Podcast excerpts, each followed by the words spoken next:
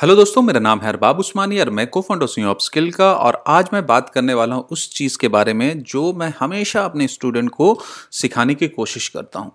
और वो चीज़ है कि द एबिलिटी ऑफ़ लर्निंग तो मेरा एक कोट है जिसमें मैं कहता हूँ कि कोई चीज़ ज़िंदगी में सीखना बहुत अच्छी बात है, बहुत ही बेहतरीन बात है अगर आप कोई चीज़ सीख रहे हो तो।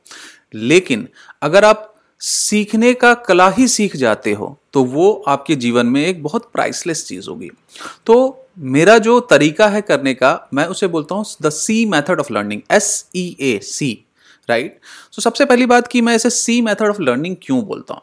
तो इस पर ऑफकोर्स एस का एक अलग मीनिंग होगा ई e का एक अलग मीनिंग होगा ए का एक अलग मीनिंग होगा राइट तीनों जो लेटर्स हैं, उनके अलग अलग मीनिंग होंगे बट एज अ होल चूँकि ज्ञान जो होता है, उसको हम लोग अपने इंडियन कॉन्टेक्स्ट में बोलते हैं कि ये दरिया है। दरिया बोले तो ये सागर है राइट या उसको हम लोग बोले तो सी है राइट इस वजह से इसको सी मेथड ऑफ़ लर्निंग बोलते हैं कि जो भी चीज़ हम लोग करने जा रहे हैं, उससे अपना जो अपना जो भी हमारा सागर है, उसके इसमें इजाफा होगा, वो हमें ज़्यादा क्लियर पाथ मिलेगा। इसलिए उसको सी हम लोग बोलते हैं। नाउ ये सी मेथड ऑफ़ लर्निंग होता क्या है? तो इसका तीन पार्ट है। एस ई ए जैसा कि मैंने पहले भी कहा था। एस से होता है स्ट्रेटेजाइज ई e से होता है एग्जीक्यूट एंड ए से होता है एनालाइज तो अब हम लोग तीनों पार्ट को देखते हैं कि तीनों पार्ट होता क्या है. तो एस की अगर हम लोग बात करें, यानी स्ट्रेटेजाइज की बात करें तो सबसे पहले अपने लर्निंग को स्ट्रेटेजाइज करो कि हमें सीखना क्या है. सबसे पहली बात ये, और उस चीज़ को जिसको सीखना उसको पार्ट्स में डिवाइड करो कि अच्छा ये जो चीज़ है, इसका ये पार्ट मेरे को पढ़ना ये पार्ट करना ये पार्ट करना ये पार्ट करना राइट और उसको एक पूरा आप स्ट्रेटजी बनाओ कि उस चीज़ को आप कैसे अप्रोच करोगे, क्योंकि आप एज अ होल लेने जाओगे तो कभी भी आप कोई भी चीज़ पूरी नहीं सीख पाओगे। आपको तोड़ तोड़ के ही सीखना पड़ेगा। आप चाहे स्कूल में पढ़ो, चाहे कॉलेज पढ़ो, चाहे ज़िंदगी में पढ़ो, कोई भी चीज़ एक बार में पूरी तरीके से नहीं की जाती है, उसको तोड़ के की जाती है, समझने की प्रक्रिया जो होती है राइट नाउ आपने एक बार स्टडाइज कर लिया कि भाई, छोटा पार्ट आपने पढ़ा कि भाई, देखो इसको मैं ऐसे सीखूँगा, उसके बाद आप एग्जीक्यूट में लग जाओ। आप अपनी चीज़ें एग्जीक्यूट करो। क्योंकि जो ज्ञान होता है, वो ज्ञान ही रह जाता है, वो आपके एक्सपीरियंस में कन्वर्ट नहीं होगा जब तक आप इसको एग्जीक्यूट ना करें। तो ज्ञान को एक्सपीरियंस में कन्वर्ट करना बहुत ज़रूरी है और आपका रियल लाइफ में लॉजिकल इसका जो मीनिंग निकलना चाहिए, जो भी आपने सीखा है, वो तभी आएगा जब आप, जब तक आप एग्जीक्यूट ना करो।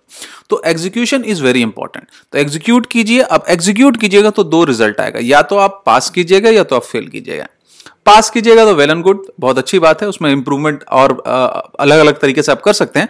बट फेल कीजिएगा तो फेलियर को थोड़ा देखने का नज़रिया बदल लिया ये एनालिसिस का पार्ट है। पास एंड फेल जो होता है एनालिसिस का पार्ट है।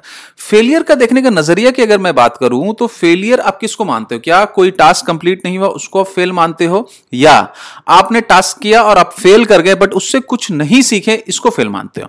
तो मेरा दूसरा कंडीशन है कि अगर मैं कोई टास्क करता हूँ और उसमें अगर मैं फेल कर जाता हूँ तो उसमें अगर उससे अगर मैं कुछ सीख नहीं लेता हूँ कि अगला बार वही टास्क करूँगा और सेम गलती मिस्टेक कर रहा हूँ सेम गलती मैं कर रहा हूँ तो ये मेरा फेलियर है राइट right? तो आपको एनालाइज करना है कि आपको कहाँ पे कौन सा आप कहाँ से आप यू नो दैट आगे कहाँ से आप आगे कीजिएगा आपको एनालाइज बैठ के करना पड़ेगा कि क्या आपका फेलियर हो क्या सक्सेस हो और उससे लर्निंग के बाद में फिर से इस प्रोसेस को पूरा रिपीट करना है फिर से स्टडाइज करो फिर से अपने स्ट्रेटजी को चेंज करो फलाना ठिकाना करो राइट सो so, ये वाली जो चीज़ें हैं वो चीज़ें बेसिकली कब होगी? ये, ये, ये जब आप अपना चीज़ों को स्टडियाइज कीजिएगा एग्जीक्यूट कीजिएगा और रियल आपको तब पता चलेगा कि वो काम कर रहा है कि नहीं कर रहा है।